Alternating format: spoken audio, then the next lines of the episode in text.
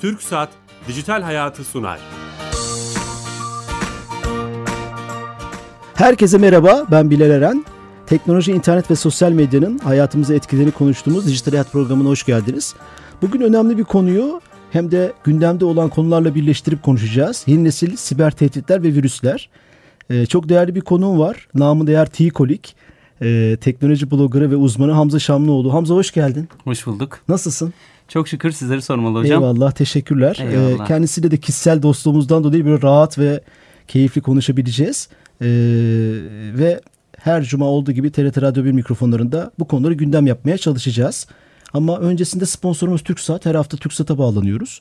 Her cuma ve e, biliyorsun Türkiye Gov.tr'yi dijitalleşen devletin Evet. mekanizmalarından biri olan Türkiye Gov.tr'yi bize sunuyorlar. Çok da güzel hizmetler yapıyorlar. Orada Sami direktörümüz var Sami Yenice. Ona bağlanıyoruz. O bize haftanın servisini bize tanıtıyor. Sami Bey telefon hattında. Alo. Bilal Bey iyi yayınlar. Nasılsınız? Teşekkür ederim. Sağ olun sizler de iyisiniz. Sağ olun. Bu hafta hangi özelliği bize anlatacaksınız? Ee, geçtiğimiz günlerde açmış olduğumuz bir hizmet. Adalet Bakanlığı işbirliği ile E-Devlet Kapısı altyapısı üzerinden sunulan yeni bir hizmet. Ee, Tamam. basında vasiyetname sorgulama olarak e, duyuruldu geçti. Tam ismi hizmetin sulh hukuk mahkemelerince açılan vasiyetname sorgulama hizmeti. Çok güzel.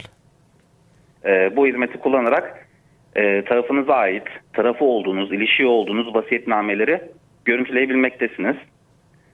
Ee, önemli bir hatırlatma var hizmet üzerinde. 1-1-2017 tarihinden sonraki e, vasiyetnameler için e, hukuk, hukuk mahkemelerince açılmış 1 Ocak 2017'den sonraki vasiyetnameler sorgulanabilmekte, görüntülenebilmekte. Bu tarih önemli. Hatırlatmanız çok iyi oldu. Peki geçmişe dönelik bir çalışma olacak mı yoksa bizim miladımız 1-1-2017 mi? Evet, verileri bildiğiniz gibi kurumlardan alıyoruz. Doğru. Ee, kurumlar e, gerekli güncellemeyi, e, veri girişlerini yaptığı sürece mümkün. Süper. Elinize sağlık. Çok teşekkür ederiz. Ben teşekkür ederim. İyi yayınlar. Kolay gelsin. Teşekkürler. Evet TürkSat'a bağlandık. Çok iyi çalışıyor ekip. Her gün 2000 küsür hizmet olmuş. Ellerine Bu sağlık hizmetleri gerçekten de veriyorlar. güzel. Gerçekten e, hani ülkemizin e, iyi yaptığı işlerden biri Türkiye Gov.tr. E, ben bunu her defasında söylemeye çalışıyorum. Tekrar etmekte fayda var. Kesinlikle. Yeni açan dinleyicilerimizin tekrar edeceğim. E, yeni nesil siber tehditler ve virüsler konusunu konuşacağız. Teknoloji bloggerı ve uzmanı Hamza Şamlıoğlu'yla. Yeni nesil trendler, siber tehditler demişken herhalde daha gündemde olan bir şey yoktur. Bu Cambridge Analytic dedikleri Evet. konu. Aslında bundan başlayalım ve konuyu toparlamaya çalışalım. Çok dağıtmadan. E, Trump'ın 2016'da seçimleri kazanırken çeşitli yollara başvurmuş. illegal yollara. Evet. E, bunu konuşalım mı biraz? Ne Konuşalım olmuş? hocam. Ee, bizim okuduğumuz tabii biz de basından okuyoruz. Özellikle de Amerika'yı takip ederek görüyoruz. Ee, okuduğumuz kadarıyla e, bir uygulama üzerinden önceleri bir araştırma amacıyla yapılmış bir Facebook uygulaması üzerinden e, toplanan datalar daha sonra manipüle edilerek insanlar üzerinde e, seçim kararlarını değiştirmek üzere kurulmuş. Aslında kısaca basit Çok tarafı bu. Ee, bu uygulama ilk çıktığı zaman Facebook üzerinde insanların ilgi alanları, davranışları, psikolojik hareketleri, mesela ne rengi seviyorsunuz, en çok sizin e, ilginizi çeken şey ne, nelere tepki veriyorsunuz, bu gibi dataları çok basit sorularla ki bir sosyologla oturup siz de bu böyle bir uygulama geliştirebilirsiniz. Ee, bazı sorular sorularak insanların önüne bu uygulama servis ediliyor. Bu uygulama servis edilirken de bir yandan da ödül veriliyor insanlar. Hani 1 dolar, 2 dolar, 0.1 dolar, 0.5 dolar gibi küçük rakamlar da bu anketleri dolduran insanlara hediye olarak Ne verilmiş. oluyor o anketi doldurunca? Bu anketi doldurunca adam 1 dolar bir ücret kazanıyor. Çok fazla bir şey yok ama orada ona bir şeyler sunulabiliyor. Bir psikolojik analiz, bir rapor, bir sonuç çıkartıyorlar. Ee, sonra bu uygulama e, büyük bir şekilde bir dataya sahip olmaya başlıyor. Söylenilen 30 ya da 50 milyon civarında insanın datasına ulaştığı söyleniyor. Çok büyük bir rakam gerçekten de. E, İşin ucuna ödül de koyduğunuz zaman bu rakamlara ulaşmanız gayet mümkün. Çünkü Tabii sen şimdi uzmansın olduğun için e, e, e, çok iyi anlatabiliyorsun. Şunu sormak istiyorum, merak ediyorum. E, uygulama butonuna bastım, ben kullanmaya başladım. Benim profilimi mi ele geçiriyor? Hemen Benim- söyleyeyim. Şimdi e, Facebook'ta birçok- birçok insan görmüştür. E, önünüze bir uygulama düştüğü zaman oyna veya kullan ya da işte dene gibi e, size ak- aksiyonlarla kendilerine çağırırlar. Bastığınız andan itibaren bir pencere açarlar. Facebook'un bu standardıdır. Bu uygulama sizden şu bilgileri istiyor diye söyler. Hatta o bilgileri alt alta yazar. Adınız, soyadınız, doğum tarihiniz, kişisel bilgileriniz vesaire diye. Bu uygulamaya ne kadar çok veri verirseniz o kadar çok veriyi sizin hesabınızdan alıp kendi datasına kaydeder. Ee, bir yandan da şunu yapabiliyorlar. Ee, ben mesela gizli bir hesabım. Siz e, Gerçek benim var. arkadaşımsınız. Evet. Ben gizliyim. Beni kimse göremez arkadaşlarımdan başka değil mi? Siz uygulamayı kullandığınız zaman o uygulamaya izin verirseniz benim arkadaşım Tabii benim olduğunuz bütün için arkadaşlarım da oraya gidiyor. Onu tabii benim datamı da çekebiliyorlar bu sayede. Bu sayede O onun büyük bir arkadaşı sarmal oluyor. Tabii ki. Çok Kart büyük bir sarmala geliyor. Hani 50 milyon rakam bana çok ufak geliyor açıkçası. Öyle o, mi? o rakam çok daha büyüktür diye düşünüyorum. Ee, ama 50 milyon kişinin e, ilgi alanlarından tutun da hangi ayakkabıyı, hangi re- rengi sevdiğine kadar birçok dataya ulaşabilirler. E, zaten e, profesörler bu projede çalışmışlar. Adamlar e, %80, %90 olasılıklarla da doğru tahminler yapabiliyorlarmış. E, bu sonuçlarda da aldıkları datayı seçim kampanyalarında kullanmışlar. Buradan hemen bir aslında çıktı da üretmiş olduk. Program Evet. çıktısı şu. Facebook'ta bilmediğimiz e, e, uygulamaları, bilmediğimizde bildiğimiz uygulamaları bile. Bildiğimizde Belki- dahil. Aynen belki öyle dedim hocam. öyle söyleyebiliriz. Evet. Hiçbirine o tıklamayalım. Onları En azından kullanıyorsak, kullanmak zorundaysak ki bazen kullanmak zorunda kalabiliyoruz. Ee, istedikleri izinlere bakalım. Örnek veriyorum bir video izleyeceksiniz. Video izleme uygulaması sizden doğum tarihinizi istiyorsa, konum bilgilerinize erişmek istiyorsa bu uygulamayı kullanmayı mümkün olduğu kadar. O izinlere bakın. Biz genelde şunu yapıyoruz. Evet ileri ileri ileri son. Bunu yaptığımız zaman hiçbir Çok şeye de bakmıyoruz. Çok da önemsemiyoruz hemen ama hedefe doğru gitmek istiyoruz. Aynen. Ee, arka planda bizden aldığı datalar çok çok önemli. Ee, sadece kişisel verilerinizi almıyor artık tahmin de edebiliyorlar. Mesela e-ticaret sitelerinin bir sonraki adımı şuna dönüyor. Yapay zeka kullanmak. Ne yapacak adam? Sizin bir sonraki yapacağınız alışverişi daha önceki sitedeki dolaşmalarınızdan, fare hareketlerinizden, satın aldığınız ürünlere bakarak tahmin ediyor ve o ürünü sizin önünüze getiriyor. Bunu yapabiliyorsa teknoloji bu hale geldiyse yani ben daha karar vermeden benim bir sonraki alışverişimi tahmin edebilecek duruma geldilerse bu uygulamalara verdiğiniz datalarla çok daha büyük şeyler tahmin edebilirler. E, doğal olarak bir uygulama kullanacağınız zaman e, sizden istedikleri bilgilere dikkat edin diyoruz. Mümkün olduğu kadar da az uygulama e, ve şunu da unutmamak lazım. Bir uygulama izin verdim 5 dakika sonra sildim. Bitti artık değil. O 5 dakika değil 5 saniye bile izin verseniz oradaki dataya sizin e, datanızı alıp bir yerlere gönderdiğini söyleyebiliriz Bir de rahatlıkla. e, sadece Facebook gibi değil birçok mecrada buna karşılaşıyorum. Kesinlikle. İşte e-mail geliyor X bankasından diye Evet. görünüyor. Size bir cep telefonunuza uygulama yüklettiriyor. Uygulama yüklettiriyor. Aynen Böyle öyle. Ee, tehditler cep telefonlardaki risk aslında çok daha büyük. Yine Facebook, Twitter ve benzeri ağlardaki uygulamalar biraz daha basit kalır. Cep telefonunuza yüklediğiniz uygulamalarda da sizden izin ister. Orada da e, ister iOS platformu olsun isterse Android platformu olsun hiç fark etmez. Size izin istedikleri şeyleri yazıyorlar. Geçenlerde benim başıma geldi. Bir tane ses kaydı yapan bir uygulama indirmek istedim. Ses kaydı yapan uygulama ne yapar mantıken? Sesinizi kaydetmek için mikrofona erişmek ister değil mi? Kameraya erişmek ister mi? Hayır. Ama İstememesi uygulamayı ben lazım. yüklediğim zaman kameraya erişim de istiyordu. Hemen kenara Ka- attım kaldırdım. etmedi. Yani e, orada da dikkat etmek lazım. Oradaki riskin ciddiyeti de şu. E, telefonunuzda bir kere izin verdiğiniz zaman telefonunuzda bazı yetkileri alıyorlar. Yani sizin yapabileceğinizden çok daha büyük şeyler yapabiliyorlar. Konumunuzu izler sizin. Seslerinizi kaydeder. Sizin adınıza başkalarına arama yapar. Telefonunuz hiç tepki vermeyebilir. Sizin adınıza başkalarına SMS gönderebilir. Ya da Twitter, Facebook gibi kurduğunuz uygulamalar üzerinden mesajlar gönderebilir. Veya WhatsApp gibi özel yazışmalarınızı çatır çatır kaydeder. Gün boyunca da size çaktırmadan fotoğrafınızı kaydeder. Bir yerlere gönderebilir. Bu gibi siber olaylar çok fazla olmaya başladı. Özellikle de son dönemde. E, bunlara dikkat etmek lazım. Hele ki mobil tarafta yükleyeceğimiz uygulamaları iki kere düşünmemiz Evet lazım. bir olayı konuştuk ve hemen öneriler de bulundu. Olay bitmiyor sonra okuduğum Kesinlikle. kadarıyla. Sonra bu uygulama işinden daha büyük bir iş yapmak istiyorlar.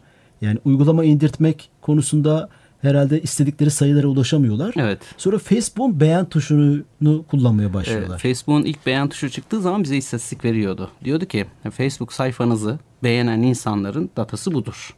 Ee, şimdi o datayı alarak da farklı farklı noktalara geliyorlar. Hatta şöyle de bir istatistik çıkartmışlar. Ee, bir insan 68 kere beğen tuşuna basarsa yani 68 tane En az. sayfayı veya işte uygulamayı beğendiği andan itibaren ben o insanın diyor siyasi görüşünü %80 oranla çıkartabiliyorum diyor. Bu çok ciddi bir şey. Geçtim. Bunu kim söylemiş? Cambridge Analytic bu Uzmanı. e, uzmanları söylemiş. E, artı derinizin rengini tespit ediyor. Cinsiyetinizi tespit edebiliyorlar. E, bunun gibi birçok dataya tespit ediliyor. Yakında kültürel işte siyasi e, seçimlerimizi de tespit edecekler ki e, bu olayda da zaten insanların siyasi seçimleri onlar için Orayı önemliydi. doğru anlamak lazım. Şimdi her beğen tuşu bu tip firmalara mı gidiyor? Hayır. E, Cambridge Analytica gibi firmalar veya bu bu olay üzerinde konuşalım.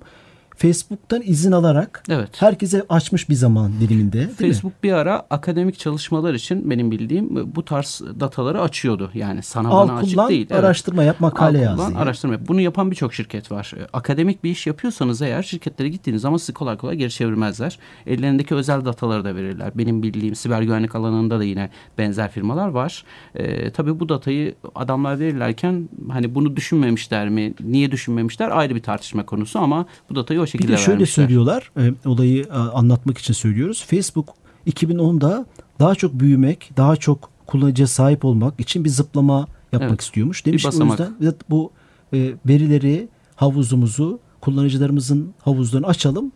Uygulama geliştiriciler, akademik çalışma yapmak isteyenler veya herhangi bir çalışma yapmak isteyenler kullansın diye. Sonra hatta kapatmış bildiğim Kapattılar. kadarıyla. Uzun süredir de kapattığı servisler var. Mesela Facebook'un aramasını doğru düzgün kullanamazsınız. Yani her şeyi bulamıyorsunuz orada. Eskiden e, Facebook arama kutucuğuna bir şey yazdığımız zaman çatır çatır Twitter gibi her şeyi döküyordu önümüze.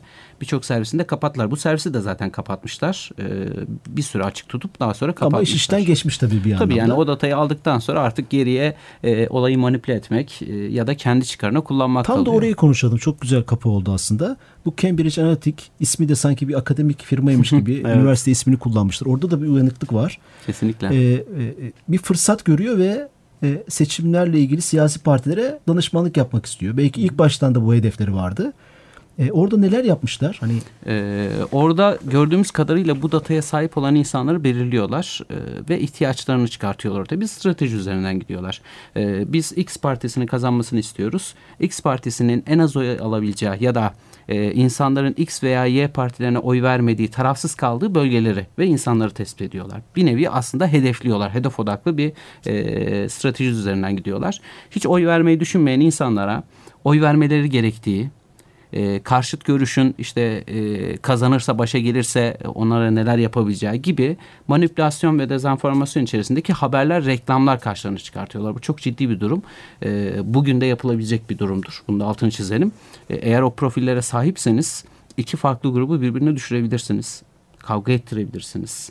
hem de gerçekler ya da fikirlerini üzerinden. değiştirebiliyorsunuz. Sadece yalan haberler değil. Değil, evet, gerçekler Bir üzerinden. metnin e, ikiye bölüp bir metni, bir haberi e, bir haberin bir tarafını bir kesimin diğer haberi bir diğer bir kesimin görmesi Kesinlikle. sağlanabilir veya herkesin görmesi gereken bir haberi görmemesini sağlayabilir. İstediği gibi de gizleyebilir. Filtreleme de yapıyorlar. Orada tam ne yaptıklarını bilmiyoruz açıkçası. Onu kalkıp itiraf Ortaya çıkacak herhalde. Mutlaka hani e, öyle bir devirdeyiz ki artık hiçbir şey gizli kalmıyor. E, bunu net olarak söyleyebiliriz. Bunu bir da nasıl bildik? patlıyor. Bu firmada çalışan eski bir yönetici Kesinlikle. e, e, ifti- şey, ifşa ediyor, itirafçı oluyor ve İngiltere'de Guardian gazetesi ne konuşuyor. Bu e, haberden sonra da zaten yani. kıyamet kopuyor. E, ya önceden bize bunlar şey geliyordu biraz daha hani ne deriz? İşte abartıyorsunuz. Bunlar tamamen teori, pratikte olamaz. Böyle bir şey uygulamaz. Komplo Ama teorileri. komple teorileri gibi gelen şeyler bugün artık gerçek olduğunu görüyoruz ve gözlerimize inanamıyoruz. Adamlar bunu yapmışlar. Çok da güzel yapmışlar. Arkasında büyük bir akademik araştırma da var.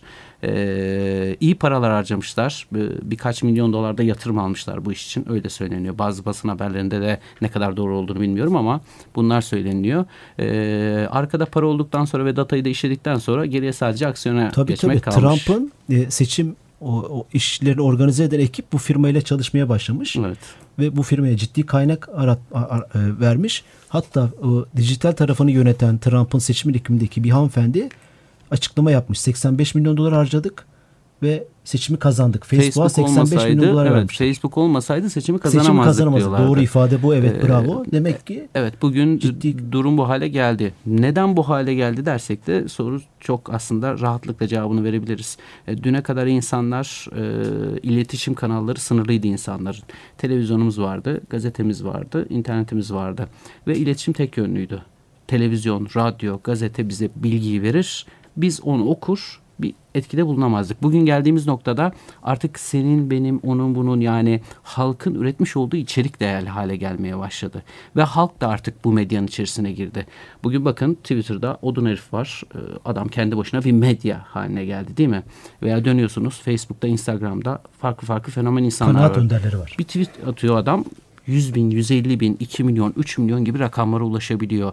E, durum buraya gelince oradaki kontrol tamamen ortadan kalktı. Etik değerler de ortadan kalktı. Şimdi basında belirli etik değerler vardır. Gazetelerde eğer bir yazı çıkacaksa belirli değerler altında o yazı yazılır. Hatta e, editörler onları alır, editler, düzeltir, değiştirir. Ama dönüp internet dünyasına baktığınız zaman 14 yaşında bir çocuk bugün Twitter'dan 1 milyon insana istediği cümleyi yazıp gönderebiliyor. E, Böyle bir noktaya geldiğimiz için de e, bu gibi olayları görmeye başladık. Kötüye kullanıldığı gibi iyiye de kullanılıyor. Tabii, E, mutlaka. Yani buradan Yani kalkıp araç. teknoloji kötüdür hani kullanmayalım demeyelim e, diyemeyiz de. E, dikkatli kullanmak lazım. Özellikle de Facebook, Twitter gibi çok ciddi üyelere sahip olan platformları dikkatli kullanmak lazım. O uygulamalara izin verirken iki kere üç kere düşünmek lazım. E, bir de bunun yanı sıra bu manipülasyonları, bu dezenformasyonları yaptıklarını biliyoruz. İnsanlar da artık görüyorlar. Bir bilinç oluşuyor. E, sorgulama bilincimizin de oluşması lazım. Yani önümüze bir haber düştüğü zaman, önümüze bir reklam çıktığı zaman ya da önümüze e, bir sosyal e, hayatı etkileyecek bir durum, bir e, protesto veya benzeri bir şey çıktığı zaman sorgulamak lazım. Bunun kaynağı kim? Bu haber doğru mu? Yalan mı? Bunu bir sorgulamamız gerekiyor. Hemen belki de duygularımıza yenilip o an Evet. biraz sakinleşmek. Hani kızınca otur derler ya eskiler. Aynen öyle. bir Ee, sakinleş derler. Aynı şekilde o tepki, tepkiden kastımız beğen tuşuna basmak da bir Kesinlikle, tepki. o da bir Onu tepkidir. görüntülemek de bir tepki. E, Veya başkasına iletmek de sanırım orada biraz hani sakinleşmek. Biraz fazla sakinleşmek gerekecek? lazım. Bir de işin şu tarafı var. Şimdi Facebook'u düşünün. Facebook'taki arkadaşlarınızı bir gözünüzün önüne getirin. Kimler var? Anneniz, babanız, Çok dayınız, amcanız değil mi? Çok yakın bir çevre.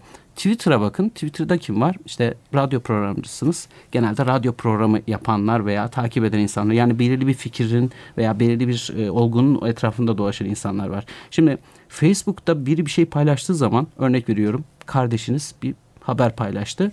Sorgulama kabiliyetimizi yitiriyoruz. Niye? Çünkü o benim kardeşim.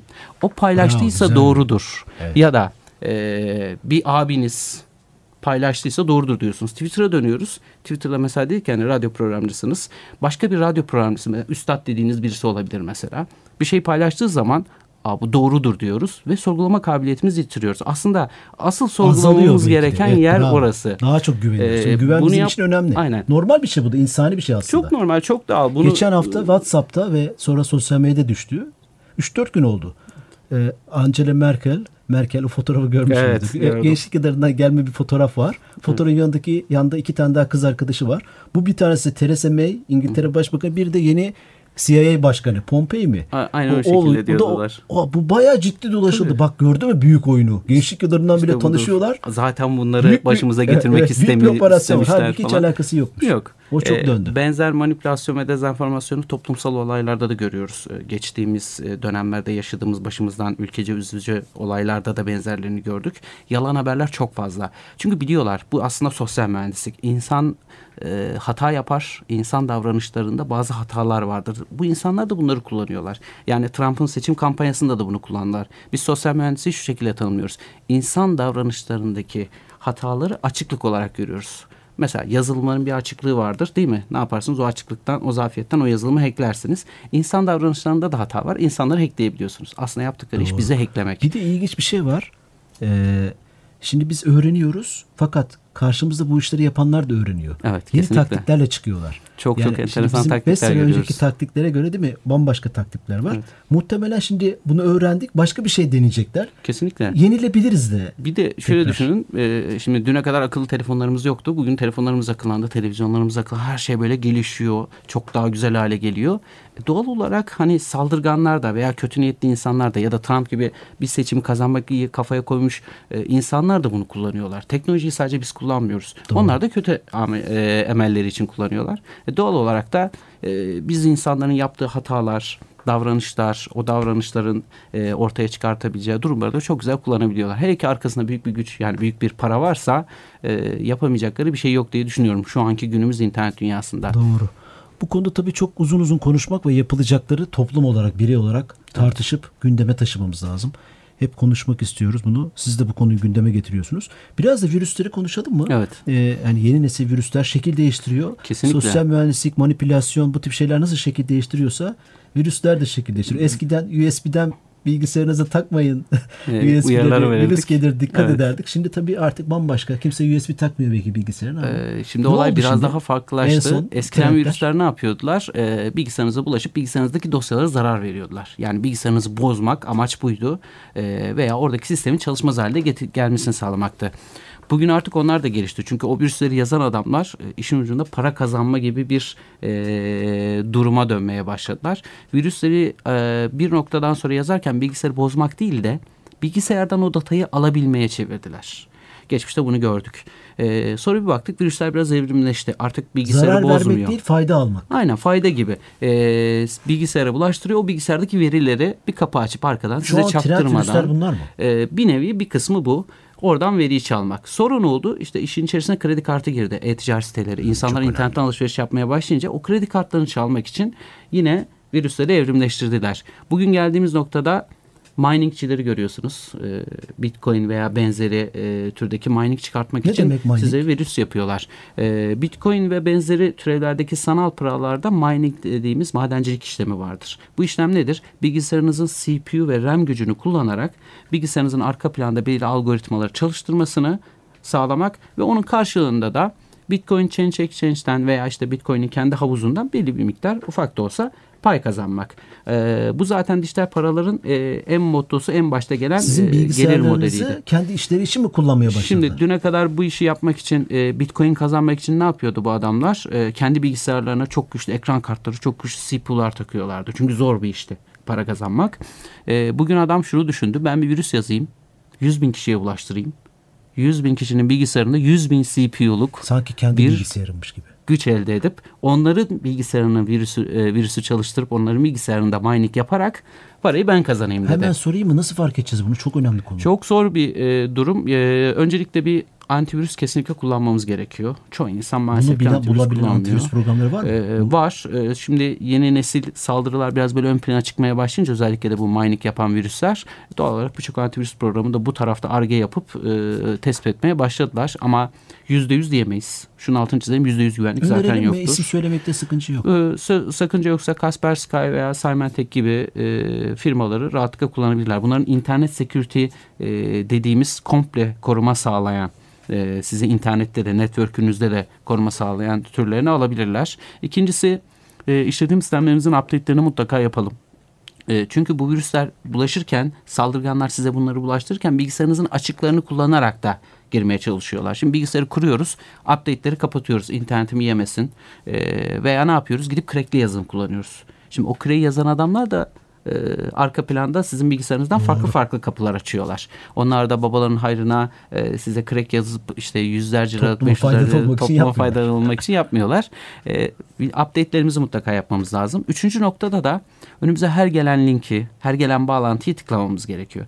Hele ki gelen maillerde, mail dosya eklerinde bir şeyler varsa ve sizi süperlendirecek bir durum olursa mümkün olduğu kadar açmamalarını veya tıklamamalarını tavsiye Sadece ediyoruz. mail değil değil mi? Twitter'dan DM atıyorlar, Kesinlikle. WhatsApp'tan. Twitter'dan direkt mesajla, WhatsApp'tan gönderebiliyorlar. Ee, Bunun yanı sıra mobil uygulamaları kullanabiliyorlar. E, bilgisayarınızda bağlandığınız yerleri kullanabiliyorlar. Hatta şunu da yapıyorlar artık.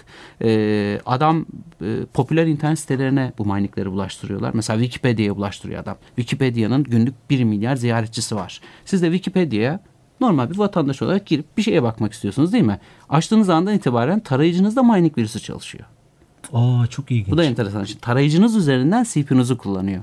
E burada nasıl anlarsınız? İşte bilgisayarınız çok fazla yavaşladıysa, e, çok aşırı güç tüketiyorsa veya çok fazla ısınıyorsa e, arka planda e, siz eğer tabii o an bilgisayarı kastırmıyorsanız, o an çok büyük bir iş yükü vermediyseniz bilgisayar arka planda anormal bir durum oluyor demektir.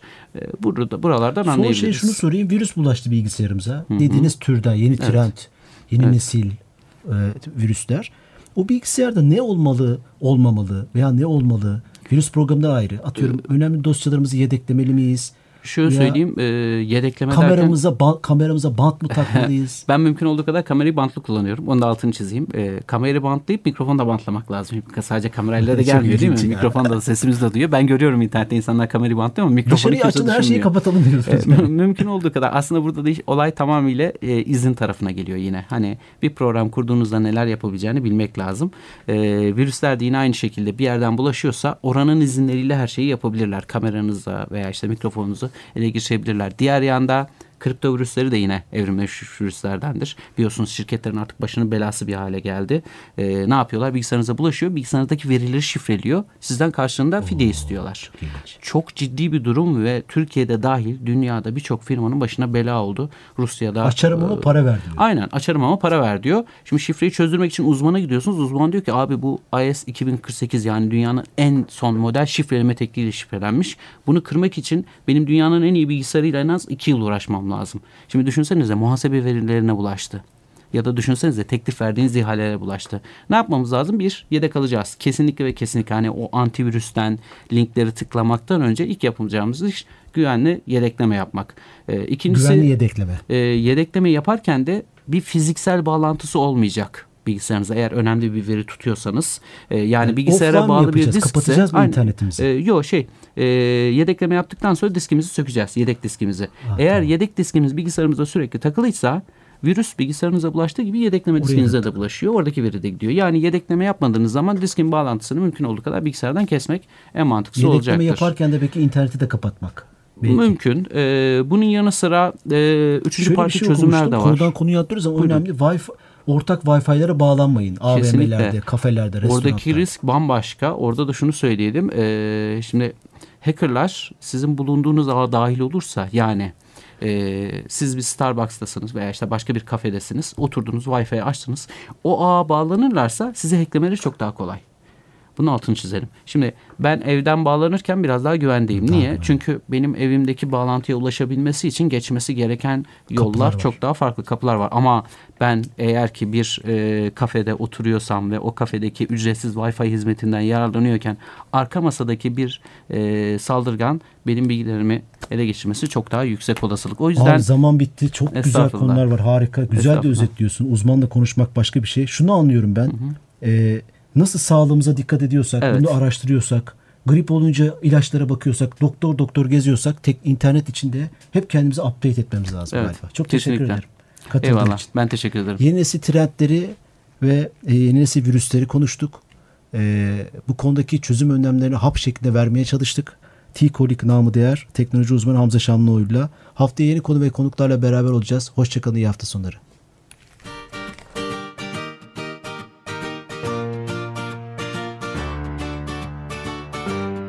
TürkSat Dijital Hayatı sondu.